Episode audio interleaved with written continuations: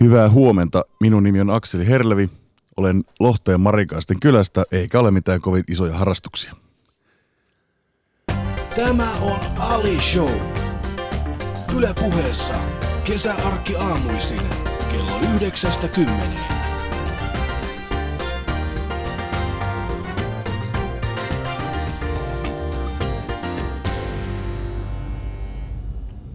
Sanopa uudestaan, mistä päin sä olit? Siis tää on Lohtajan, Lohtajan Marinkaisten kylä. Nykyään se on tietysti Kokkola. Kiitos Kuntaliitosta. Kokkola?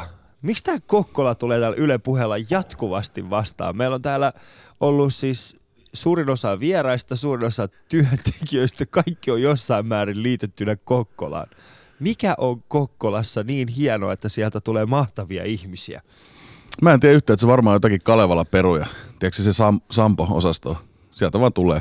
Siis eikö Kokkola on kuitenkin vaan erittäin iso betonikasa? Eikö, jos vertaa Pietarsaareen, joka on mitä neljäkymmentä kilometrin päästä siitä paikasta, niin eikö Kokkola kuitenkin vaan semmoinen iso, iso betonikasa?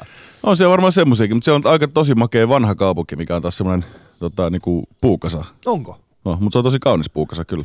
Niin, niin. Mä, mulla oli vähän semmoinen kuvitelma aina, että Kokkolassa on, että, se ei ole, että siellä ei ole säilytetty sitä, että se on enemmän semmoista kuusikymmentäluvun nopeata rakentamista. Ja sitten vaan mietittiin sitä nimeä ja tultiin siihen lopputulokseen, että Kokkola, sillä mennään. Olisikohan siellä joskus poltettu sitä kaupunkia vähän aikaa, että se on, mistä onko nimi olisi tullut. Onko? En tiedä. On, onko se oikeasti? En mä tiedä, en mä tiedä. Tervaa siis olisi... on poltettu ainakin tosi paljon. Sen kaupunkin vaakunnassakin on iso palava tervatynnyri vielä. Niin, niin, niin, niin. Okei, sitten se, se saattaisi selittää. Toivottavasti sitten nyt ei olla loukattu ketään kokkolalaista. Kokkola on hieno paikka, mun pikkuveli asuu siellä tällä hetkellä. Ja sen takia mä vihaan sitä paikkaa niin paljon, koska se on vihannut minulta pikkuveljen. Se on surullista. Jos kuvittelet, että Brasilialla on tällä hetkellä rankkaa, niin ne ei ole yhtä rankkaa kuin Alilla. Koska Kokkola on vienyt minun pikkuveljeni. Mä en näe häntä niin usein kuin haluaisin. Mutta tämä on siis Ali Show ja tästä mahtavasta alusta huolimatta, niin, äh, niin tästä päivästä tulee vielä hyvä. Akseli Herlevi mun vieraana ja, ja tämän päivästä kuvaa saatte odottaa. Nimittäin Akseli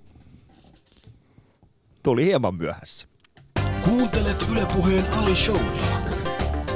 Osallistu keskusteluun yle piste fi kautta puhe.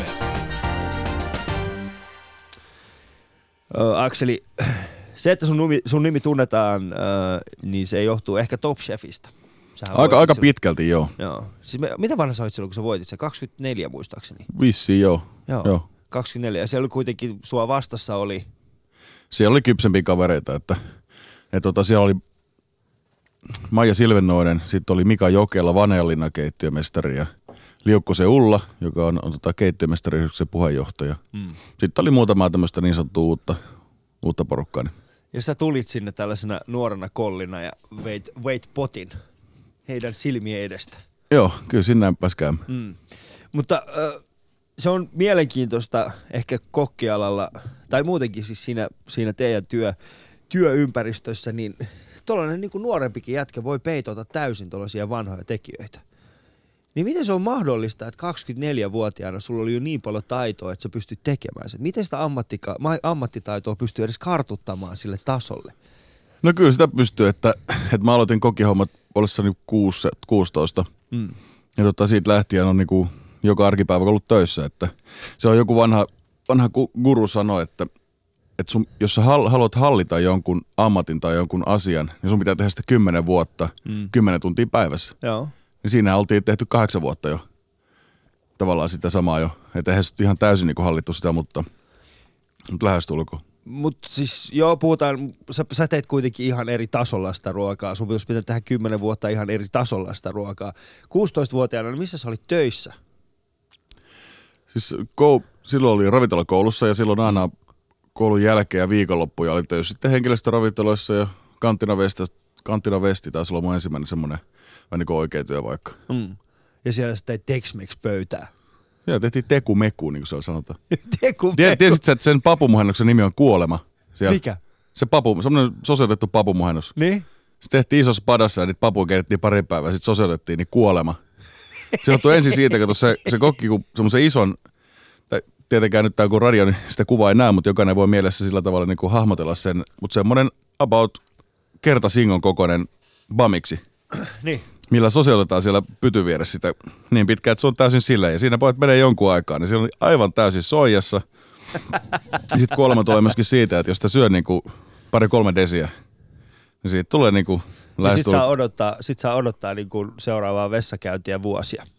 Ei tarvi, ei, ei tarvi ihan niin ah, nopeasti. Et se tulee ihan... Joo, joo. Siinä on kuitua täältäkin aika paljon varmaan. Ah, et se tulee yhtenä. Sillä toimii. Joo. Se on mielestä hienoa, tämä Ali Show oli koko kesän ajan suhteellisen asiallinen, mutta sitten eilisen Arttu Viskarin jälkeen me ollaan vaan siirrytty tähän niin kuin alapääosastolle. Ja mä oon jotenkin helpottunut, että tämä helle on vaikuttanut myös minuun ja mun vieraisiin. Niin me voidaan puhua vapaasti näistä meidän toiminnoista. Mutta palataan siihen sun ä, ammattitaitoon. Äm, Mä oon syönyt liiankin monta kertaa sun ruokaa. Siis mä tarkoitan sitä, että se alkaa näkymään jo. Se on niinku, et se enää edes on hauskaa. Mä joudun niinku selittämään itselleni niinku aina se, että älä syö Akselin pihvejä enää. Se näkyy, Ali. Se näkyy. Se näkyy. Ja se ei niinku ole yksinomaan sun syy, vaan sun syy on nimenomaan se, että mä tuun, mä syön sun hyvää ruokaa, mutta sit mä menen kotiin ja sit siinä matkan varrella ää, mulla tulee kuitenkin jossain vaiheessa päivää nälkää uudestaan. Ja sit kun mä, mulla on kaikki rahat mennyt siihen, että mä oon syönyt sun ruokia, niin sit mä joudun syömään mäkistä neljätoista juustohampurilaista. Ja sit se näkyy niinku sitä kautta. Ää, mutta ammattitaito. kuusitoistavuotiaana olit, äh, menit niinku kokkikouluun. Missä vaiheessa päätit, että hei juman kautta, mä haluan tehdä tämän niinku parempi kuin kukaan muu? Se on, se on tullut varmaan siinä niinku matkan varrella, että ei sitä, sitä ajatusta ollut heti alussa. Kun en mä ollut alussa ihan varma, että tuleeko musta kokkikaan, mutta mä ajattelin, että olisi varmaan hauskaa niinku paistaa lettuja ammatikseen. Mm. Niin, niin, no, siitä se pikkuhiljaa sitten lähti ja sitten huomasin, että alkaa niinku oppimaan aika nopeasti asioita ja se kiinnostaa. Mä luin tosi paljon ala kaikkia kirjallisuutta ja sitten yritin tehdä paljon enemmän. Että, että muun muassa kaikki näillä kokkaustunneilla, mitä oli, niin mä tein aina kaikki jotain ylimääräistä. Joskus mä tein jätskeä erilaisia ja kaikki muut. Ja sitten oli fiiliksissä, kun saa syö jäätelöä. Mä en saanut kuitenkaan niin parasta arvosanaa, mikä pikkusen niin kismitti, kun mä olin kuitenkin tehnyt paljon duunia se eteen. Sitten mä kysyin mun opettajalta, että miksi, miksi mä en saanut ottaa, silloin oli ykkösestä vitoseen. Miksi mä en sanonut vitosta? Akseli, että sulla on aina kuin paskanen kokin takki. Niin ei sillä saa vitosta. Mä ajattelin, ai jaa. Sitten piti hankkia tuossa sellaiseen työpaikkaan, missä on pesula. Niin. Sitten siitä lähtee mennä ihan hyvin, mutta en mä silti katkera. Et millään tavalla. En oo. Ootko käynyt siellä, miss, ootko käynyt siellä niin kuin näyttämässä noille, noille to, sun vanhoille opettajille sitä Top Chef-plätkää? Puhasta kokinta. Niin. Missä se kymppi? Se on vähän niin kuin Top Chef. Pitä, pitäis varmaan tehdä. En oo. Ei siinä käynyt kuiskaamassa niitten korvaa vaan niin. Soita, minusta laita. Tuli sittenkin jotain. Soita keskellä ja laitan tekstiviestiä. Mutta sitten sä päätit jossain vaiheessa niin kun lähteä maailmalle kokeilemaan C P S ja Espanjan Baskimaa oli se paikka, mihin sä päädyit. Joo, mä olin, aikaisemmin, mä olin aikaisemmin käynyt Australiassa viitisen kuukautta niin reppureissaamassa ja siellä oli, siellä oli kans niin työviisumi. Mm. Mutta silloin tehtiin aina töitä, kun rahat loppui ja sitä aina vaihdettiin paikkakuntaa. Se oli semmoista. Mutta sielläkin mä tein kokiduuneja kyllä kolmessa paikkaa. Espanjan Baskimaa oli semmoinen, että mulla tuli tota Euroopan unioni joku tämmöinen tuki sähköposti jostain kummallisesta mulle. Että tiesitkö, että sulla on mahdollisuus myöskin suorittaa osa opintoja muualla maailmassa. Ja mä suoritin tätä keittiömestarin erikoisammattitutkintoa, josta valitettavasti en ole vieläkään valmistunut, mutta ei haittaa. Niin sitten mä rupesin niinku kyselemään sitä juttua ja sitten mä no hitto, että nythän on hauska mahdollisuus. Nyt meikäläinen tykkää kaikista erikoisista ja tykkää reissata ja muuta, niin eiköhän lähdetä vähän reissun päälle. Ja sitten samalla kurssilla oli yksi daami, Suvi, ja hän sitten kertoi, että Baskimaalla hän on kiertänyt hyviä ravintoloita, että siellä on nyt paras paikka. Sitten mä tietenkin uskon, joo joo, totta kai selvä. Ja sitten rupesin soittelemaan paikkoja läpi ja laittaa sähköposti. Laitoin ehkä semmoisen noin kolmekymmentä sähköpostia koko Baskimaan ja Katalonian parhaisiin ravintoloihin. Ja tämä oli aina, joka vastasi. Ja sitten sinne mentiin. Mm. Puhumatta sanakaan Espanjaa. Niin ei muuta kuin lipatit suippaa ja muuta kuin koneeseen poika. Ja... Morjes. Mutta sulla ei sinänsä ollut, sulla ei käynyt huonosti siellä. Meillä on tämä kaveri, jonka, jonka opeissa sä olit, niin ei ole mikään ihan täysin tuntematon. Täällä voi jo saattaa olla ehkä, mutta ei, ei niin kuin latinalaisessa maailmassa. Että meillä on siellä... Ravintolassa on kolme Michelin tähän ravintola. Siellä saattaa olla parhaimmillaan, pikkusen vaihtelee, mutta viidestäkymmenestä kahdeksaankymmeneen kokkia kerralla ja sitten tarjoilijat päälle. Ja mm. asiakaspaikka oli se varmaan viisikymmentä. Suuri osa niistä ihmisistä oli just Väli- ja Etelä-Amerikasta, koska siellä on tosi huono työttömyys, tilanne, ne ei saa niinku työpaikkoa mistään. Sitten kun on tuossa puoli vuotta tai vuoden, niille kuitenkaan me ei välttämättä omaa rahaa ihan hirveästi, kun siellä on ma- majoitus kuuluu siihen tavallaan diiliin ja sitten ruoka, mitä muut sitä ei niinku tavallaan saa. Ja oppi tietysti. Mm. Niin sitten kun on vuoden siinä, ne saa sen paperin kouraan ja ne menee sinne, ne voi niinku melkein tilata ison musta mersu siihen ja ajaa sillä lentokerrat suoraan työpaikan eteen ja sanoa, että mä tuun tänne töihin. Mm. Ja sitten se on silleen fine. Okay. Mutta tajusit sä, mihin sä oot menossa töihin? No ei, mä oikeasti. Niin silloin kun sä lähit, että kun hyppäsit niin kun koneeseen, niin oliko semmoinen fiilis, että joudut tekemään samaa kuin mitä kanttiinavestis, vai oliko semmoinen fiilis, että nyt, nyt ollaan niin oikeasti jonkun isomman juju äärellä?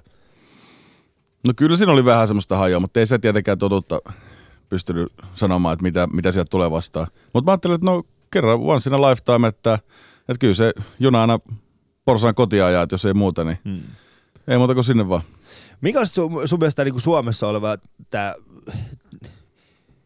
Suomessa, mä tiedän, että Hans Välimäellä on ollut vähän samantyyppistä, että sielläkin on ihmiset hakeutuu hänelle töihin ja, ja haluaa olla hänen opissaan. Ja, ja tota, mutta ehkä Suomessa ei välttämättä arvosteta sitä samalla tasolla kuin mitä, mitä just sanoit esimerkiksi Latinalaisessa Amerikassa. Että se varmaan on tullut takaisin, että hei kattokaa, missä mä olin duunissa ja sulle aukesi kaikki taivaan portit. Ei ole, ei ole. Se on, meillä on erilainen niin kuin tilanne täällä, koska sen... Voi olla, että on, on poikkeuksia, mutta mä en ole koskaan tarvinnut mitään papereita koulusta läht, lähdettyä, en mitään työtodistuksia, en mitään. Hygieniatodistus on ainoa, mitä on tarvinnut, mutta sekin on ihan, että se niin kuin lain mukaan pitää olla. Ja, ja, mutta vaihtelee, vaihtelee. Sitten mm. toisille ihmisille se on elintärkeää ja ne tappelee siitä, varsinkin siellä Espanjassa, just tää Baskimaalla. Niin, ne saattaa tulla tönimään tai laittaa suolaa sun ruokaa, että ne niinku pilaa tavallaan sun mainetta ja sitten korostaa itseäsi. Siis hetkinen, oota pieni hetki, mennäänpäs taaksepäin tässä jutussa. Mitä tuli sanoa? Mitä? Siis he, siellä niinku kahdeksankymmentä ihmistä tekee duunia. Joo. Niin sit ne yrittää vielä sabotoida toinen toisen. Joo joo, että ne on itse parempi, koska ne haluaa itse päästä parempiin duuneihin siellä. Mikä on tietysti vähän järin vastasta, koska ne, jotka... Kyllä ne, kyllä ne huomaa, kun siellä käy joka vuosi pelkästään, siitä, siitä kahdeksastakymmenestä ehkä viisi saa palkkaa. Niin. Niin kyllä ne näkee siitä toisesta tyypistä, että mit, mitä se on miehiä. Et jos se on semmoinen näätä, niin kyllä ne panee näädät pihalle. Että... Aika nopeasti. Niin. Mutta sitten mä huomasin sen, kun ei mulla ole mitään, en mä tarvitse sitä paperia mihinkään ja niin. muutenkaan, vaan mä lähdin vaan tarkastelemassa siellä. Itse asiassa se syy, miksi mä menin sinne, mun oli tarkoitus tehdä semmoinen tutkimustyö, jossa verrataan suomalaista johtamiskulttuuria ja siellä paikallista se ravintolan johtamiskulttuuri keskenään ja sitten tehdään mm. niistä jotain eroja. Niin, niin. Sitten jossain vaiheessa, kun siellä alkoi tulee sitä niin tönimistä ja jotain semmoista niin kuin... Kerro joku tarina. Oliko sinulla joku semmoinen juttu, että sä niin maistoit yhtäkkiä, että hetkinen, en mä laittanut tähän vielä suolaa, miksi tää on näin suolainen? Semmoista ei käydä mulla, mutta sitten on sellaisia, että ne alkaa, niin kuin, jos sä paut jossain työpisteellä, toki se on iso keittiö. Sitten se alkaa vaan niin kuin, työntää sua pois siitä. Niin. Tai sille. Ja sitten niin kuin, voi tiputtaa jotakin vahingossa lattialle ja muuta, niin... Mutta kyllä se aika nopeasti lähtee, kato. Kyllä ne kat... ei meitä pohjalaisia niin ollut ihan hirveästi. Meikäläinen ainoa. Ja sitten no. tarjolla puolella oli yksi Ruotsista, jonka kanssa ollaan vieläkin hyviä ystäviä. Niin tota, ei se ole kun ranteesta kiinni, vaan sitten vähän pikkusen takapakkia ja sanoi, että no, nyt tämä homma loppuu. Että... Kuule, tätä sisua, että saa. Mm. ja tota, minkälaisia, minkälaisia duunia sä teit siellä? Oliko se pelkästään niin kuin leikkaamista vai pääsit sä oikeasti niin kuin vääntää siellä kokin erikoisia? No siellä on aika semmoista, niin kuin siellä tehdään yhtä komponenttia kerrallaan. Sitten työpisteet on... On tosi tarkasti jaoteltu, mitä saat tehdä, että tyyli alkuruokaosastossa tehtiin vain eri kolme erilaista ruokaa ja sitten niissä on osissa, kun voi olla niin paljon niin sanottuja komponentteja, niin sitten vaan tehdään sitä yhtä komponenttia pitkään ja sitten vaan tehdään jotain muuta. Että mm. Se on aika sillä tavalla tylsää, mutta siinä, siinä pitää olla niinku silmät ja korvat auki, että sä näet kaikkea muuta. Muuten sitten ei välttämättä tule mitään, kun sielläkin on semmoista työtä esimerkiksi, että siinä vaikka viisi tuntia höylätään pelkkää persiliä niin oikein pieneksi silpuksi. Jos sä vaan tuijotat sitä työlautaa, niin on se pojat pikkusen tylsä. Voi se mennä kyllä vähän tylsäksi. Kyllä mä voin kuvitella kyllä sen. Että siinä, siinä tulee varmasti parin otteeseen semmoinen fiilis, että, että äh, tulisi jo ikinä semmoista fiilistä, että tää oli virhe. Kyllä. Kyllä tuli monta kertaa. Sillä tavalla. Se on aika eri, erilainen se, se koko kulttuuri siellä, kulttuuri siellä keittiössä. Että se jotenkin, se on, se on semmoista niinku rohkaisevaa työtä ollenkaan, vaan se on todellakin keppi- ja porkkana-osastoa. Mm. Ilman porkkanaa. Se on pelkästään sitä. Ja kyllä siellä monet sitten niinku murtuen lähti pätkimään, mutta toiset taas niinku puri hammasta siellä. Sitten mä ajattelin, että no itse, että on melko ärsyttävää. Mutta en mä sitten tietenkään ottanut sitä niinku itteeni. Edelleen se komentokieli oli espanja, ja mä en puhunut sanakaan espanjaa mennessäni sinne.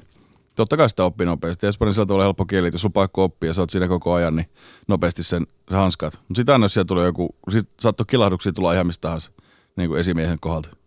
Joku suolapurkki oli jotenkin päin, niin sit saattoi tulla niinku semmoinen huuto vaan yhtäkkiä. Sitten mä ajattelin, no ei sieltä mitään ruuhkaa, että tuo puolitoista metriä tota espanjalaista vartta tuossa noin kauan heilos sitten, jos hakaa niinku ihmetyttää. Niin.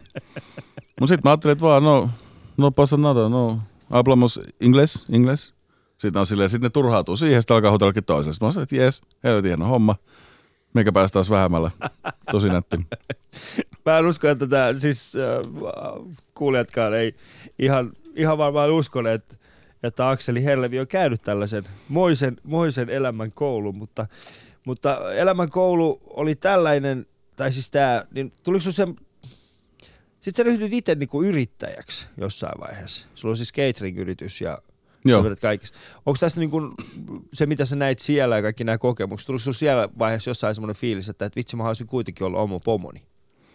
No kyllä se oli siis ihan pienestä pitää. Mun äiti on ollut pitkään yrittäjänä, niin olen sieltä huomannut sen, että tavallaan mä oon sitä janonut koko ajan. Tavallaan, että olla jollain toisella töissä saattaa olla joskus vähän hankalaa.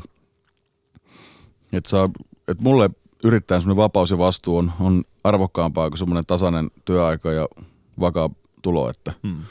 Mutta se, että yrittäjäs on kyllä tullut sen Top Chefin jälkeen, jolloin oli käytännössä pakko tehdä, kun oli kaikkia keikkoja ja muuta, että se on paljon helpompi, että sä lähetät vaan laskun, kun et sulla on verokortteja niin kuin siellä sun täällä. Niin, se on ihan totta, se on ihan totta. Ja kun sä pääset tekemään, niin tällaisia, mikä sulla on niin kuin tähtäimessä nyt, jos miettii sitä sun yrittäjyyden uraa, niin mikä sulla on, niin kuin, missä sä haluaisit olla viiden vuoden päästä? Haluatko olla Suomen seuraava Hans Välimäki tai Suomen ensimmäinen kolmen tähden Michelin? Kokki. Michelin jutut ei ole koskaan kiinnostanut sillä tavalla. Se on josta, must, musta se on semmoinen, niinku, sitä pidetään semmoisena tietynlaisena itseisarvona, jolla ei ole oikeasti mitään merkitystä. Merkitystä on siitä, että sä teet hyvää ruokaa ja sun asiakkaat viihtyy. Ei mm-hmm. sitä, että sulla on Michelin. Mutta eikö se ole kuitenkin semmoisen niinku arvostuksen merkki? Semmoisen ranskalaistyyppisen arvostuksen varmaan joo. Mm. Mut eks, ja, ja sen eteen on tehty töitä. Eikö se ole semmoinen vähän, mä, mä itse koen, että se on jollain tavalla... Öö, näin ulkopuolisen silmin mä näen, että se on jollain tavalla tällainen askelmerkki tai, tai virstaan pylväs, että hei, nyt mä oon saavuttanut tietyn tason. Siis joo, varmasti on monelle. Toiselle se on ihan riippakivi, että se on niinku vaikeuttaa niiden, sitten ne on koko ajan niinku tietynlaisen suurennuslasin alla, ne ei voi kauhean rennosti tehdä. Mm.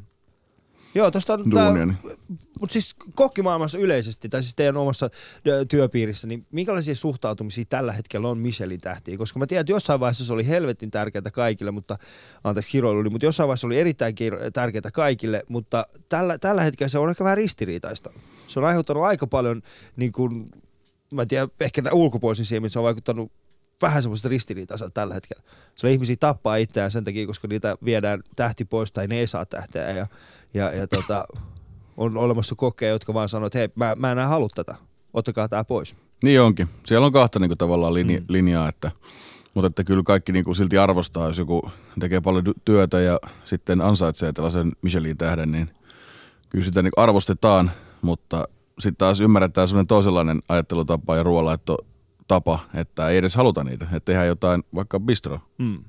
Joo, joo. Esimerkiksi Pariisissa on tällä hetkellä, eikö Pariisin muun muassa ainakin oli jonkin aikaa sitten oli trendinä just tämä, että, että moni Michelin tähti, niin niillä oli sitten tällaisia bistroja, jossa ne, jonka ne perusti jossain niin kuin Pariisin syrjäkadulla, jotka hintataso oli huomattavasti alhaisempi, siellä he pääsivät kokeilemaan ja niillä oli vapautta tehdä ihan mitä tahansa ne halusi. Joo, joo, se on siis valitseva trendi ihan maailmalla muutenkin, että niin. Siellä Baskimaalla tutustui yhteen hollantilaiseen Willemiin, joka lähti silloin Hongkongin kautta sinne Hollantiin takaisin näihin Michelin ravintoloihin, semmoinen kuin Ron Blau, joo. Monen Michelin tähden ravintola, olisiko kahden ollut ainakin, niin oli sen ravintolassa, niin se lopetti sen, kun sanoi, että ei hän halua enää stressiä tai muuta. Mm. Ja sitten teki siitä bistron ja heti seuraavassa Michelin kirjassa Michelin tähti. No. Tavallaan, että sitten se on, no, no. No. No, mulla Michelin bistro, että Marias, Marias, mitä jätkät? Vitsi, mikä on mulla. Tässä ei kuulu henkseliääniä ollenkaan, niin. pa- paakuttele. Toki kyllä. Miksi mä tässä paakuttelen mitään henkseliä? Mutta sä tunnet sen. Joo. Sä tunnet hänet, sä oot tehnyt hänen kanssa duunia. Mutta palataan siihen alkuperäiseen kysymykseen, missä sä haluaisit olla yrittäjänä? Missä sä haluaisit olla niinku tällaisena, oot sä yrittäjä taiteilija? Mikä, mikä sä oot? Oot sä niinku yrittäjä taiteilija? Sit välitä, sit välitä. Mm. No missä sä haluaisit olla? Niin kuin sanotaan niin kuin tulevaisuudessa, mikä on semmoinen, että kun sä oot saavuttanut sen, että nyt, nyt, nyt on hyvä. No kyllä mä haluaisin olla semmoisessa, semmoisessa tavallaan asemassa tai paikassa, että mä voisin niinku auttaa norma- tavalli- tavallisia ihmisiä tekemään parempaa ruokaa. Mitä mä nyt oon yrittänyt tehdä just kahden keittokirjan avulla. Tavallaan niin se on niin superhelppoa reseptejä. Mä tiedän, että kokki sanoo, että helppoa, niin ihmiset on se, että äh, toi tässä on helppoa. Ja sitten siinä on kaikki hummereita ja vaniljoita ja vekottimia ja kis, kis, kis. Näitä. Mutta siinä on oikeasti todella, todella supersimppeleitä reseptejä, koska mun mielestä, jos sä haluat rohkaista jotakin ihmistä tekee jotain asiaa, niin tee se ensinnä helpoksi niin, että se eka askel ei ole vaikea. Sitten kun se ihminen tekee siitä kirjasta jonkun, tiedätkö, keittää uusia perunoita, ne menee vähän ylikypseksi, ei haittaa. Sitten panee jääkaappiin ja sitten paistaa seuraavana päivänä ne hmm. perunat. Sitten laittaa majoneesin sekaan valkosippuliin ja se maistuu hyvältä. Sä oot hetkonen, mä onnistun. No. Siistiä. Oikeasti tää oli aika helppo resepti, mutta mä en ole Mä oon onnistunut aina, siis mä keitän kananmunat ja vedet kaikki pohjaa aina. Siis tämmöisiä ihmisiä, on, ihan, ei se meidän haittaa yhtään. Sä oltiin kerran, äh, me istuttiin muistaakseni, sama, samassa koneessa oltiin menossa Leville. Sä olit menossa sinne pihviviikolle ja mä olin taas menossa sinne keikalle.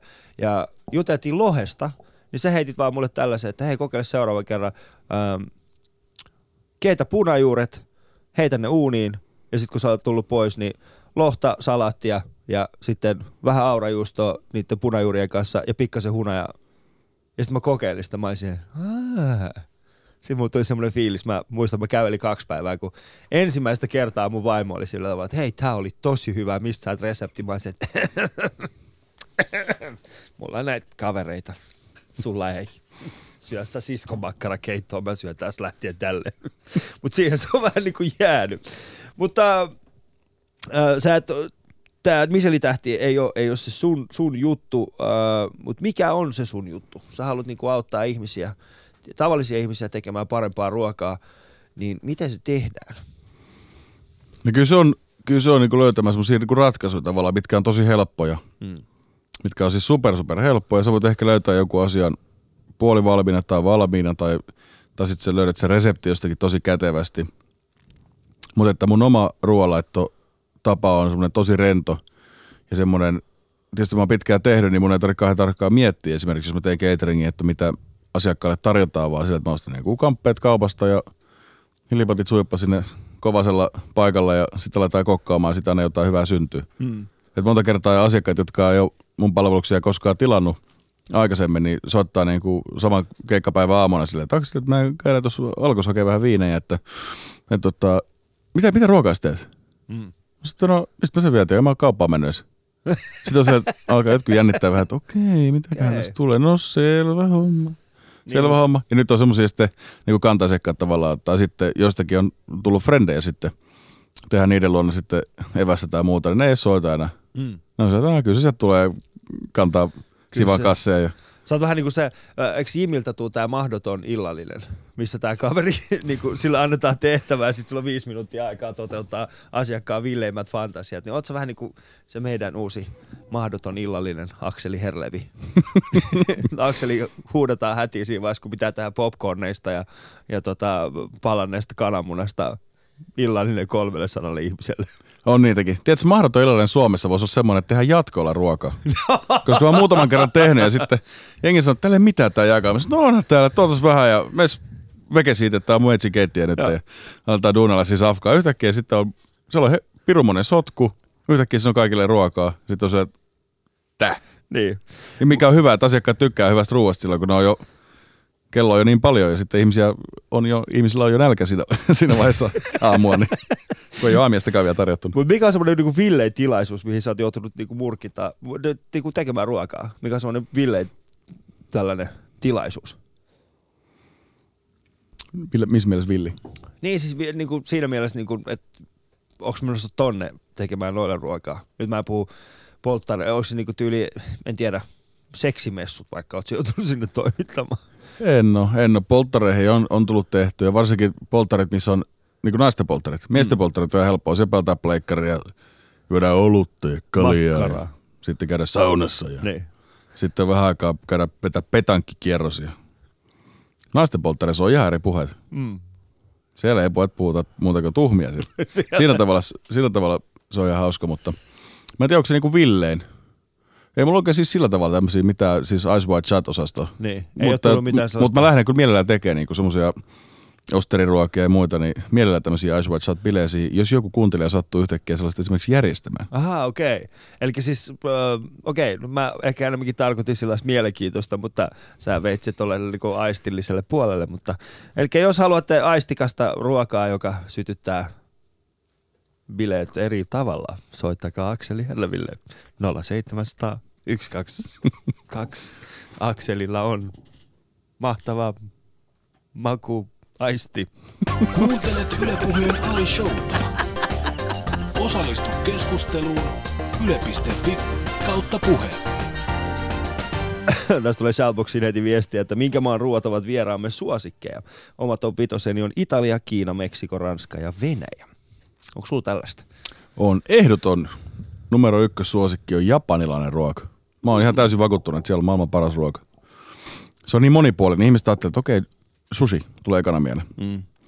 Se ei todellakaan pidä paikkaa. Ei ole, ei todellakaan. Japanilaiset itsekään ei varmaan käy kerran viikon susilla. Siellä on niin valtava määrä erilaisia ruokia. Toki kalat on aika suuressa osassa ja riisi, mutta että on myöskin hyviä lihoja.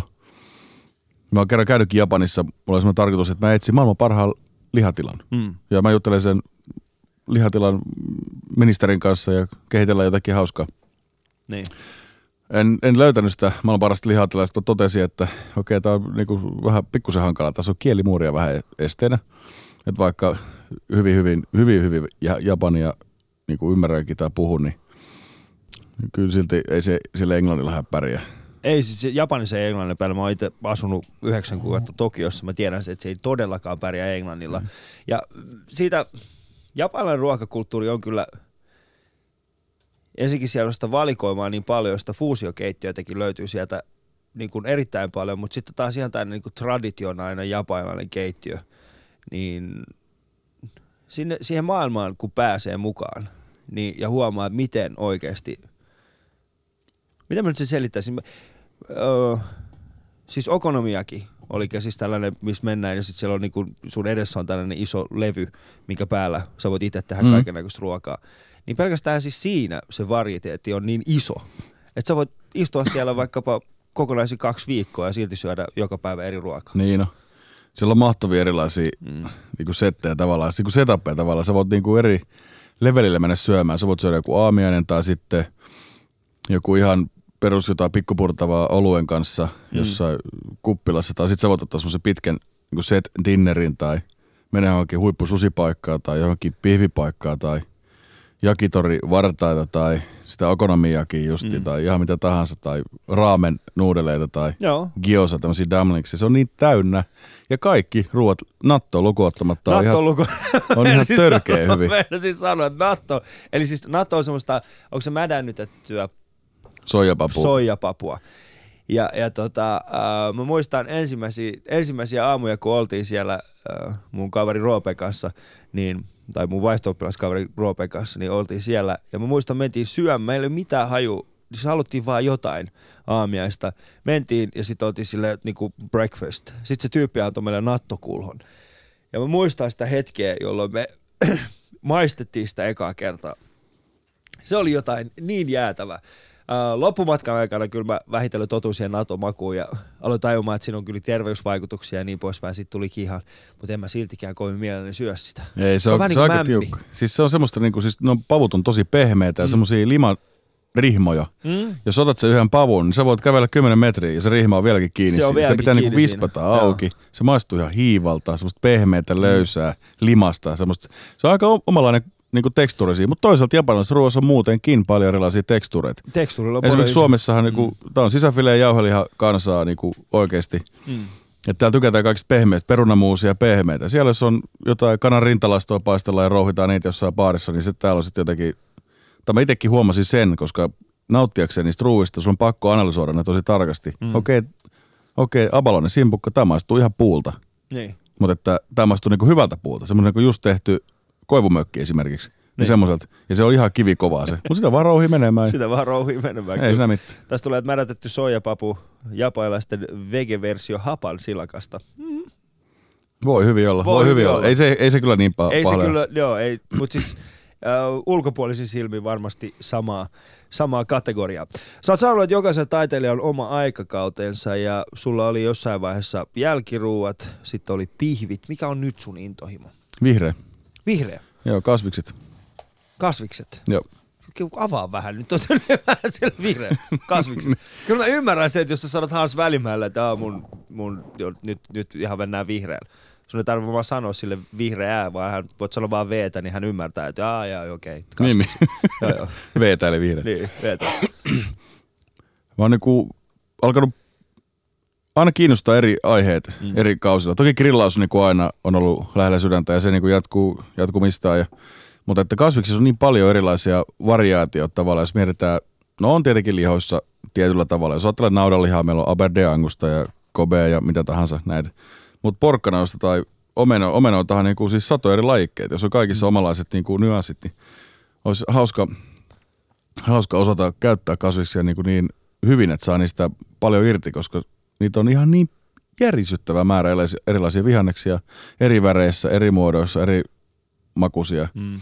Suomessa ei välttämättä näe sitä ihan samalla tavalla, että siellä nähdään niinku porkkana ostetaan aina pusseissa ja tomaattia aina ostetaan rasioissa ja ja kurkku aina ostetaan samalla tavalla siitä kelmunalta, niin ei sitä välttämättä ehkä huomaa sitä. Mutta mistä sä saat tällaisia raaka-aineita ylipäätään tällä hetkellä Suomesta? Jos puhutaan niinku porkkanosta, niitä on erilaisia. Onko sulla joku tällainen niinku tyyppi, joka diilaa sulle porkkanoita, erilaisia porkkanoita? Joo, se, se kattoo aina, ettei poliisautoa missään. Se pakettia tosiaan, tuo semmoisen pienen ruskean säkin siihen. Niin. Akseli, vaan... Akseli, mulla on tästä kolumbialaista. Ai sika hyvä, se on just mullaista otettu. Niin. Salakuljetettiin se eilen. Tämä on tosi tuoretta. Tämä on tosi tuoretta. Se on ollut Hans, ei, ei, ei puhuta siitä, missä porkkana on ollut. Joo, mutta kyllä vihannestukusta saa tänä päivänä, niin kuin ravintola wise, niin aika paljon kaikkea erikoisuuksia. Ja sitten tietenkin pitää ottaa selville satokaudet, että ei, on ihan on, niin kuin päivänselvää, että uutta perunaa jos ei ole talvella tai mansikka ei ole kovin hyvää helmikuussa, tai, mutta silti kyllä niitä saa. Mm. kaupasta, mutta se vaan pitää tietää, että milloin parhaimmillaan, että saa niistä parhaiten irti. Niin tää on vähän mun mielestä se, äh, tää, tää kausitaisuus on, on mun mielestä ehkä vähän, äh, mä jotenkin koen, nyt mun täti ja hänen miehensä on käymässä täällä, ne, on, ne asuu siis Iranissa, ne tuli käymään nyt tässä pari viikkoa, ne tää kierretään Suomea yhdessä, niin, niin tota, tai mun vanhempien kanssa, ei mun kanssa, mutta äh, ne huomasi tällaisen jutun, että meillä on täällä jatkuvasti, siinä on aikaisemminkin käynyt, ne huomaa, että meillä on jatkuvasti kaupat, kaupoissa on samat raaka-aineet. Et sieltä löytyy aina ne samat. Ja he vertaa esimerkiksi niin omaan niin kuin Iranissa, niin ei Iranissa ole koko ajan viisitoista eri sipulilajiketta tai perunalajiketta, vaan siellä on aina se kauden. Sen kauden tietty juttu on siellä. Joo. Ja tota, ollaanko me Suomessa vaan niin kuin jossain, vaiheessa, jossain määrin niin kuin vaan luovuttu siitä, että ei enää tehdäkään kausittaisia ruokia, vaan aina tehdään niitä samoja?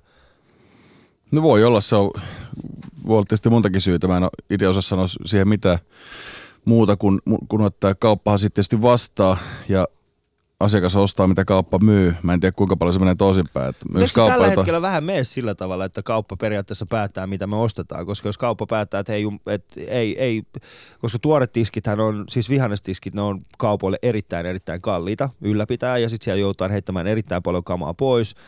Ne ostetaan yhä useammin raaempana sinne kauppaan. Se joudut kypsyttämään niitä pidempään kotona ja sitten nehän periaatteessa päättää. Niin no, jos, jos ne on tarpeeksi vahvoa, ne, ne voi päättää, mutta kyllä asiakaskin on, voi olla aika vahva, mutta mä veikkaan, että Suomessa ihmiset on aika paljon semmoisia niin sanottuja tyytyjiä ja semmoisia, että eletään niin kuin herran pelossa. Jos joku jotain sanoo, sanoo, että okei, tällä mennään. Niin kuin ei ole nähty, meillä on tämmöisiä niin kuin mallioppilaita. Hmm. Niin mun mielestä niin kuin ihmisten pitää vaatia vaan. Jos sä kerran maksat siitä, niin vaadi siitä. Mutta mut S ja K esimerkiksi, nehän on hyviä, nehän periaatteessa kahdestaan päättää, mitä suomalaiset syö. Käytännössä varmaan niin teollisuuden kanssa. Että. Niin, että jos aamulla, kun tulee uusi satsi pihvejä, niin S ja K määräävät sen hinnan keskenään. Ei nyt sillä tavalla, että ne soittaa keskenään, että hei, nyt tää on seitsemän yhdeksänkymmentä, ei, vaan sillä hetkellä, kun ne ostaa molemmat sen tuhansia kiloja itselleen, niin sitten se hinta määräytyy sen mukaan myöskin kuluttajille. Niin, kyllä. Ja jonkun verran mä oon niin lihatellisuudessa ollut mukana. Mä en tiedä, tuleeko tästä nyt pitää ihmeempää polemiikkiä, mutta lihatuk- lihatukkujen edustajat on kertonut sitä, että jos myydään niin private label jauhelihaa, esimerkiksi Pirkkaa tai Rainboota, niin joka ikinen paketti myydään lihatalolle tappiolla. Hmm. Sen takia, että kauppa saa myytyä sen niin kuin edullisesti mukaan, koska edullisin tarjous voittaa aina, ja jos haluat voittaa sen, niin saat ehkä muutakin tuotteita hyllyyn, josta saatat ehkä jotain tienatakin. Hmm. Sitten kauppa ottaa iso voiton siinä. Totta kai se on ihan normaali yritystoiminta, ostaa halvalla ja myy kallilla, mutta että aika röyhkeästi siis sillä tavalla. Niin. Kyllä siitä pitäisi niinku jäädä tavallaan muillekin. En mä tässä ole mikään siis laapias samarialainen, mutta, mutta se, että se on aika tiukkaa. Just kun sitten se on kaksi isoa siinä, niin ei tommoset pienet firmat voi mitään. Jos sä niinku riitaanut niiden kanssa, niin sanot okei, okay, että no ei mä oteta sun tuotteita. Ei, niin katsotaan kauan sä pysyt pystyssä. Niin, et kauan. Niin. Se, niinku, se ajaa semmoisen, niinku ne alihankkeen yritykset semmoiseen tietynlaiseen rakoon, että niillä ei ole mitään vaihtoehtoa muuta kuin vaan sanoa kyllä. Niin siis kaupalla kyllä on mun mielestä tällä hetkellä liian iso valta näin pienyrittäjille. Ö, siis puhutaan sitten maidon tuottamisesta, puhutaan lihajalostamisesta, puhutaan kananmunista, puhutaan ist, ihan mistä tahansa. Niin kaksi ketjua Suomessa päättää, miten se edes ylipäätään tuodaan kauppaan. Jos sä tällä hetkellä haluat esimerkiksi jotain sun S-ketjuun, niin se ei todellakaan ole mitenkään helppoa tai edullista. Joo, S-ketju ei varmaan, tai jos mä mietin niin kuluttajan näkökulmasta jotain kauppaa, mm. niin S-kauppaa voi olla vähän hankala, mutta K-kaupat on siitä hyviä, että kauppiaat saa itse päättää sit valikoimasta. Joo. Mä en ihan tarkkaan tiedä miten, mutta jonkun osuuden tyyliin. Et jos mä menen sinne kauppaan, mä sanon, että mä haluan korianteria. Mm. Okei, pidetään mielessä. Sitten mä menen se, niin kuin meidän lähikauppa, mikä on K-Extra siinä Fredalla, niin mä oon siellä niin kuin varmaan kolmekymmentä kertaa, että nyt korianteria tänne. Ja sit mm. sieltä tuli niitä ruukkuja. Mä sanoin, hyvä, kiitos. Ostin korianteria, mitä siinä oli, kuusi punttia. Mm. Sitten mä sanoin, että me joudun ostaa kuusi punttia näistä, koska tässä yhdessä puntissa ei ole yhtään syötävää. Mm. Tässä on muutama varsi vaan. Ja tuosta semmosia, mitkä on rasiassa. Plus ne säilyy pidempään. Niin. Okei, kiitos. Ja nyt siellä on aina korianteri. Joo, Joo siinä mielessä, jos on kauppias vetänyt, mutta siis aina kun on joku tällainen asia, josta yksi ihminen vastaa, joka on oma kauppias, niin sitten, ja voi kuvitella, että on paljon semmoisia pienempiä, pienempiä kauppoja, joissa tämä toteutuu, mutta ehkä tällaisissa niin kuin super-hypermarket-maailmassa, missä täällä pääkaupunkiseudulla asutaan, niin, niin siellä ei välttämättä aina tapahdu niin kuin me halutaan. No ei, ei varmaan, mutta jos, jos sitten tuhat ihmistä haluakin korianteri, niin. niin ihan varmaan tulee. Mm. Kyllähän kauppias sitten myy, että jos asiakas jotain haluaa ostaa. Se mikä oikeastaan nyt siisti pikkusen niin kuin tästä aasisiltaa siihen kauppojen niin kuin valtataisteluun, niin Lidl on tehnyt aika kovan työ kyllä. Nyt on tehnyt kyllä. Se on mun mielestä ollut, ja mun mielestä alun per, alusta asti Lidl panosti nimenomaan siihen tuoreuteen, ja, ja esimerkiksi vihannespuolella mun mielestä ne pärjää huomattavasti paremmin. Mm. Ja tota, musta se on aika hauska, mulla on semmoinen mielikuva siitä, että se on semmoinen siis halpa, halpa kauppa tai semmoinen. Mm. Tapahtui tässä taannoin semmoinen, että kävi Jeesus vähän kaveriin ja se oli, järjesti jollekin toiselle kaverille polttarit ja sitten mä no hitto, että metsi voi tehdä ruuat sinne, että mm. se on ihan hauska, mä pääsin itsekin vähän veneellä pyöriin siinä ja muuta, niin mä kävin sitten vähän kiireessä ja hätäpäissään, mä kävin Lidlistä hakee makkarat ja noi possufileet, mitä töin siellä. Sitten asiakkaat sitten kysyi siinä, että, tai asiakkaat, kun ne vieraat mitä oli, että itse tämä soritsomakkara on hyvä, että mistä on? Mä sitten, joo, tämä on Helsingin makkaratehtaa, tämä on Ruusmundista, tämä on Tukkutori. Oh joo, se maistaa. Mä sitten, hei, se on Lidlistä. Sitten, mitä? Täh? Mm. Mutta siis hyvä, että on hyviä tuotteita, mutta niillä on tietysti semmoinen tietynlainen, niin kuin mullakin on semmoinen ajatusmaailma Lidlistä, se on semmoinen niin kuin tiimari, ruokakauppojen tiimari, ei. Mitä se ei oikeasti olekaan. Mä, siis mehän oltiin, äh, kuvattiin tuossa pari taannoin eräs ohjelma, missä Hans Välimäki oli mukana ja mä olin siinä mukana. Ja Hans on antanut kasvot ehkä niin kuin nyt Lidlille ja, ja mm, hän on saanut kuullakin siitä jollain tavalla. Joku sai kuulla myöskin minun osalta, niin saatte nähdä sitten syksyllä, kun ohjelma tulee ulos. Mutta ähm, eikö tämä vähän semmoinen kuitenkin sunkin, sun ja Hansin asemassa olevilla, olevilla ihmisillä, niin se, että et pitää olla jonkinnäköinen tällainen taso, että mistä ostaa ruuan. Eikö siinä aina tuu meillä sitten, että, että teillä on mahdollisuus ostaa vähän parempaa ruokaa kuin meillä tavallisilla? En mä tiedä, kyllä mä käyn silloin tälle ihan niin kuin joka kaupassa. Ei mulla ole mitään merkitystä, mutta siis sille, mistä se ruoa ostaa mm. tai ne ainekset. Mutta että ne ainekset on laadukkaita ja hyviä ja palvelu toimii, niin silloin saattaa tulla se, se kauppakysymys. Mm. Jos jos mä tiedän, että saa hyvää palvelua, niin sitten mennään sinne. Että... Mm. Mitä tärkeää sulle kotimaisuus on näissä ruoan, ruoan, ruoan aspektissa? No ei se ole sillä tavalla itseisarvo, mutta kyllä mä silti yritän suosia varsinkin näiden sesonkituotteiden osalta. Sitä uusia perunoita, mansikoita, raparperia tai, tai jotakin kaloja voi olla tai mm.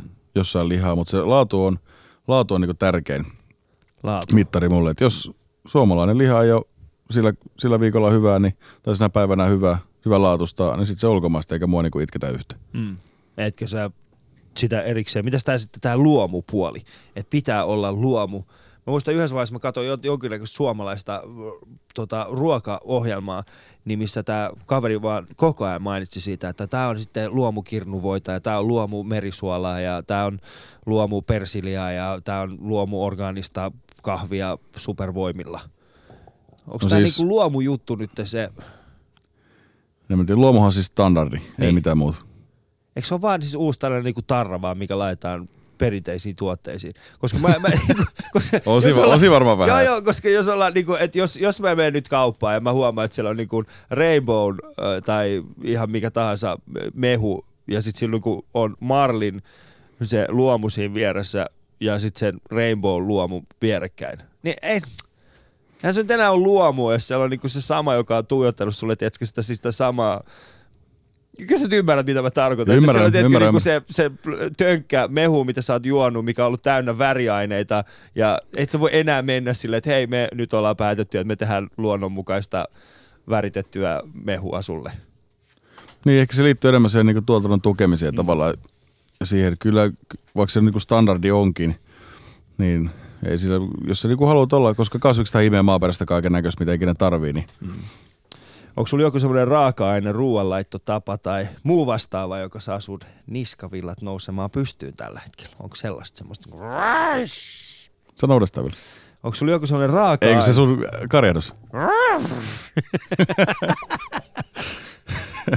Lähetäs Ali tekee vähän ruokaa tonne. Lähetäks? Sä oot nyt syönyt meitsi keitoksia. Mm. No, oliko se edes hyvää? Aini sä et voi kommentoida. Joo, kolmas päivä yhdeksättä alkaa haastaa Hans-ohjelma. Haastaa Hans, niin Kat- siitä näyttää. Mutta tommoset japanilaiset lihat on ihan törkeen hyvin. Siis ne on semmosia, että niinku, kaksi ruutua serlaa siihen ja kiskis ja sit lähdetään niinku tekemään ruokaa vasta sen jälkeen. Että mm. Se on jotenkin niin päräyttävän hyvää. Mut miks, mit, mitä sä, mitä sä niinku, mikä saa sut silleen, että niinku, älkää nyt juman kautta tehkö noin tai... Tai miksi miksi me vieläkin miksi miksi miksi ihmisille myydään tätä edes raaka-ainetta? Jaa, niinku siinä mielessä. Niin. Siinä mielessä. Joo, ja mä ajattelin, että sulla tuli tuollainen niinku okei, okay, joo. Selvä. Mm, tämmönen tota sei. Seipala. Tiedätkö semmoinen pakasteblokki sei, mikä on sahattu semmoiseen. Mä en tiedä mistä. Joo. Tiedät, ne on kattaa varmaan tota saha saha niinku lattialta kerää sitä puruista, sillä saa se niinku kiinteäksi. Sen blokin. Just tämmöisiä nää, niin ei. Ja sit kuivatut yrtit. Kuivatut yrtit. Miksi? Miks? Mi, mi, et sä voi sanoa noin. Siis oikeasti kuivattu tilli. Kuivattu tilli on, tai siis kuivattu, no oikein persiliä ei välttämättä, eikä korianteria välttämättä ole niitä, mitä, mitä sanoisin, mutta, mutta esimerkiksi kuivattu, kuivattu tilli, ää, kuivattu rosmariini, niistä saa ihan hyvän. Jos ei siellä kaupassa oikeasti ole sillä hetkellä niinku semmoista ihan täydellistä tilliä, niin sä voit kyllä korvata sen kuivatulla yrtillä. No okei, okay, Akseli ei. Mä en ole enää täällä. Tiesitkö, tiesitkö muuta kuivatustyrteistä tuli mieleen? En mä tiedä, onko se paras esimerkki. Maustevoihin sopii. Joo. Mutta että kuivatutyrtit säteilytetään kaikki. Ei, mutta mä tarkoitan nyt, jos sä itse teet sen. Niin, no sit joo. Niin, sit en mä nyt tarkoita. Mutta se on säälymistapa. Niin, siis. Mutta ties kaupassa myytävät kuivatut yrtit on kaikki säteilytettyjä. Onko? Oh. Aha, okei. Okay. No, sen takia ne on niin paskaisia, kun ne tulee, että joudutaan säteilyttää. Toi, toi oli kyllä. Mitä ihmisten pitäisi syödä enemmän? Kotimaisia kasviksia. Mä oon mainoksen uhri. Mä oon mainoksen uhri. Mikä, onko se tulossa joku tällainen mainoskampanja, jos, jos Hans on äh, Lidlin? Mä oon, mä oon välillä myöskin miettinyt, että eikö Hansi ottaa yhtään päähän, tiedätkö, kun ihmiset on välisen ravintolassa, niin ei vaan niinku taju sitä, että ne ei enää ole Lidlin kassalla. Voi olla, voi olla. Tuossa tuli, mä olin silloin Kantina Vesti sitä, sitä aikaa, niin tota oli tää, olisiko ollut mäkkärimainos vai kenen, että syökää kanaa, missä se possu huutaa, että syökää kanaa. Niin, se oli ihan sikana. Tästä oli aika hauska juttu nimittäin. Sitten kun oltiin siinä buffeessa karveripöydässä, eli meillä on erilaisia lihoja, sitten leikataan asiakkaalle sitä mukaan, mitä tarvii. Niin meillä on yksi nimeltä mainitsematon kokki, saa varoituksen sillä tavalla, että semmoinen niin kuin hyvin naisellinen pyöreä, niin kuin iso, iso pyöreä nainen tuli siihen pyyt- niin kuin samalla tavalla, että niin kuin se joku huusi syökää kanaa sieltä. Sitten se kysyi, sainsinko mä kanaa? Niin tämä, tämä kaveri, joka saa varoituksen, niin sanoi, että kisää säät, kuimmat kiloa sä haluut. Mut syökää kanaa, se oli hauska tapahtuma. Mun arvottaa vieläkin. Ehkä mulla on vaan halpa huumori tai jotain, jotakin muuta, mutta musta se oli hauska. Mun mielestä halpa huumori on parasta huumoria, mitä ihminen voi saada. Um, mutta mitä ihmistä pitäisi syödä enemmän? Mitä?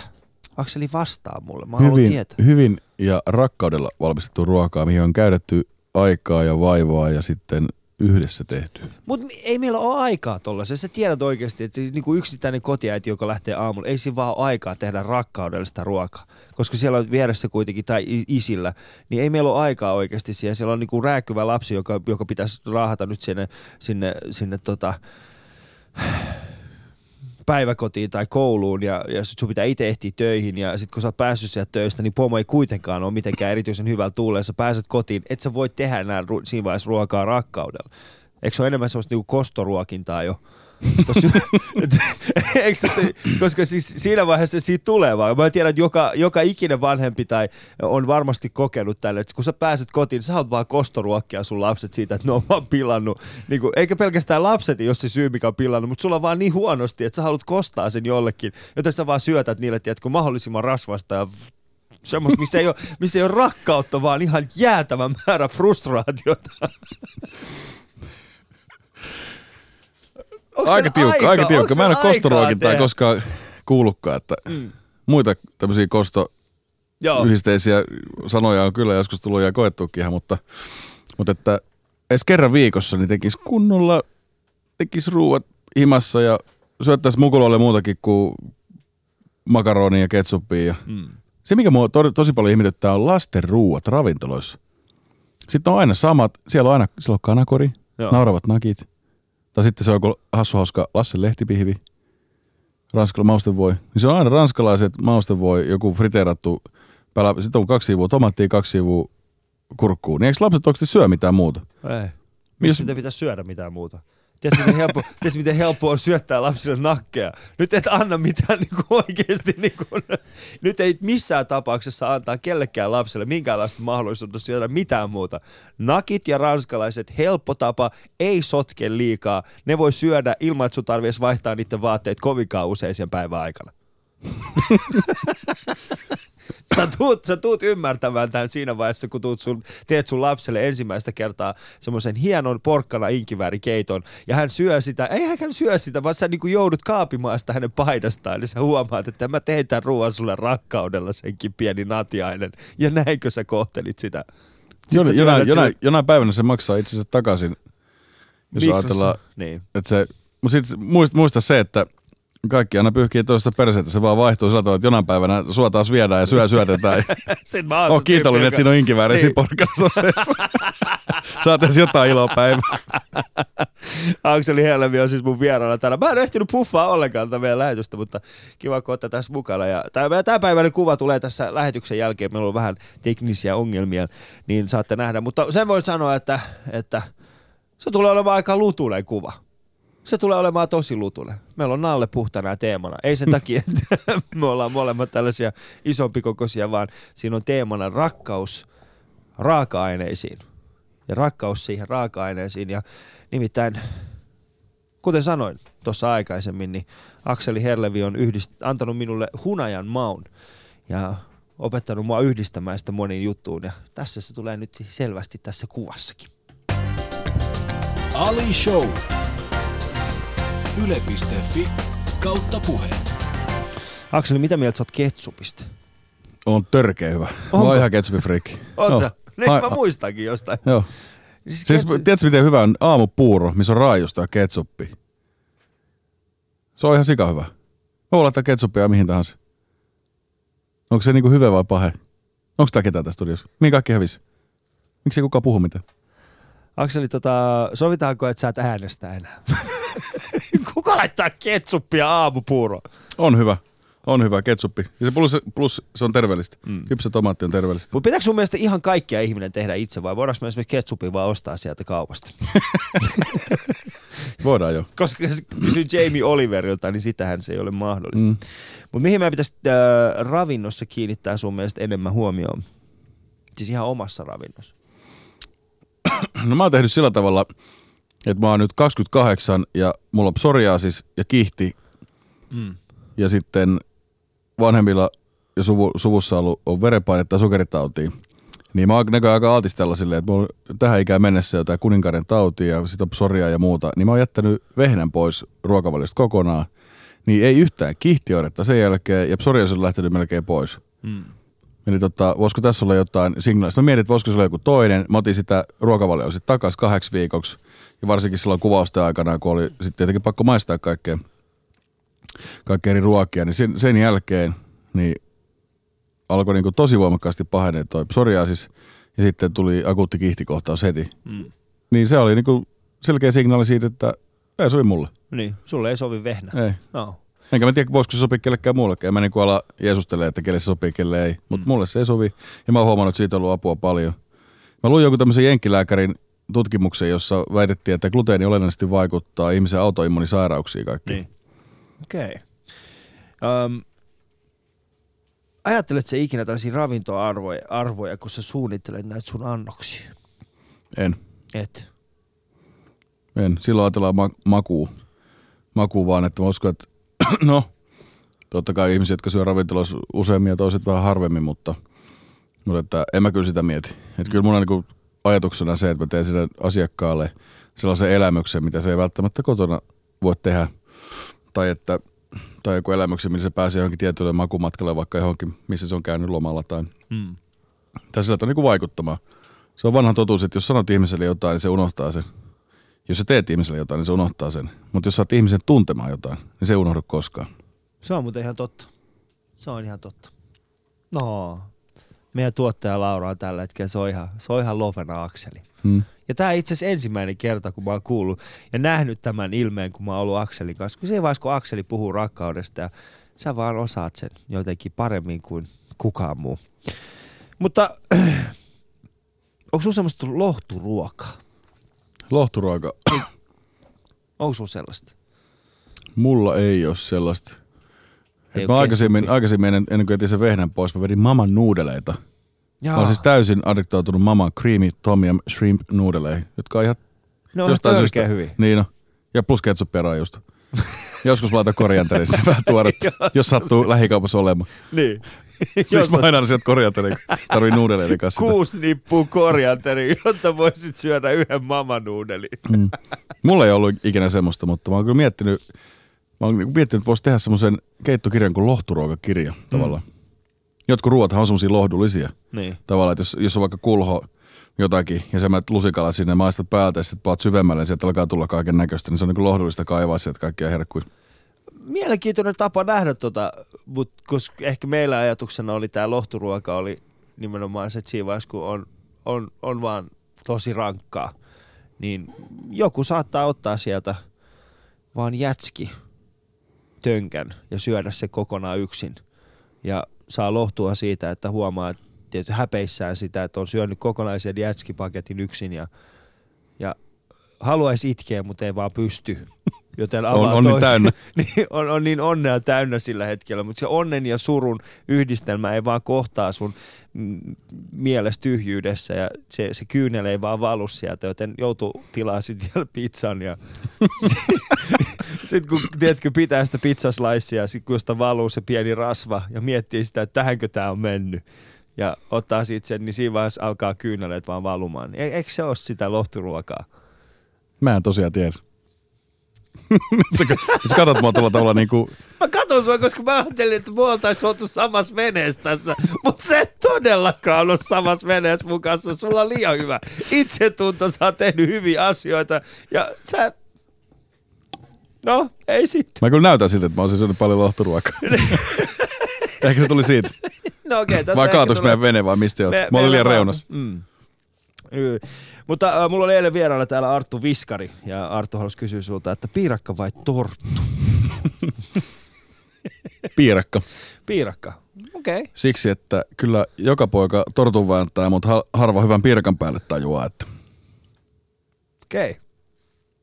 Aika syvällinen. Ja huomenna mulla on vieraana herra Ylppö ja ihmiset yhtyeen kitaristi Hamid, niin onko sulla heille joku kysymys? Selitä roudarin kreippi. Roudarin kreippi? Joo. Hei, hyvä kysymys. Seuraavaksi top viisi sana-assosiaatio.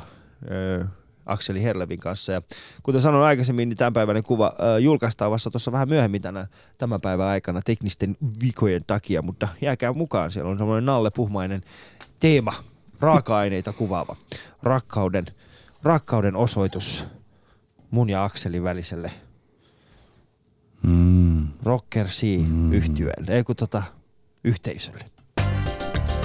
Ali Show.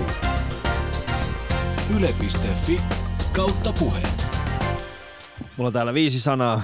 Ensimmäinen asia, mikä sulle tulee mieleen, niin kerrot sitten näistä. Vispilän kauppa. Kerma. Jarru. Aprikoosi. What? Niin. Mä luulin, että olisi jollain tavalla liittynyt moottoripyörään, mutta sieltä tuli aprikoosi. Nyt on, nyt on liian syvät traumat Intistä kyllä. Me. Nyt on liian syvät traumat Intistä. Marenki. Muna. Mm. Levi. Tuhma. Ja Sikke Sumari.